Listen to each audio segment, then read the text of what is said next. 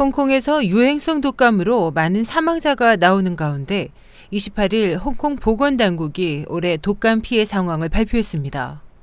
홍콩 보건당국인 위생서 산하 위생방역센터에 따르면 지난 12일 이후 24일까지 심각한 독감 감염자는 59명이었고 이 중 40명이 사망했습니다.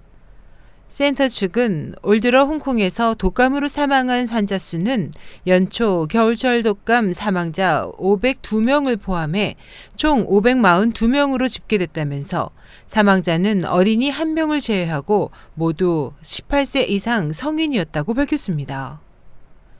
현지 언론에 따르면 이 같은 독감 사망자 수는 2003년 홍콩을 뒤흔든 전염병 사스에 따른 사망자의 1.8배 수준입니다. 홍콩에서는 지난 겨울에도 독감으로 133명이 사망했습니다. 그동안 홍콩 보건당국은 80세 이상의 시민에게 무료 독감 백신을 접종해왔지만 독감 피해자가 계속 증가하고 있어 피해 확산을 막기 위해 지난 24일부터 75세 이상으로 확대 시행하고 있습니다. SH 희망성 국제방송 임소연이었습니다.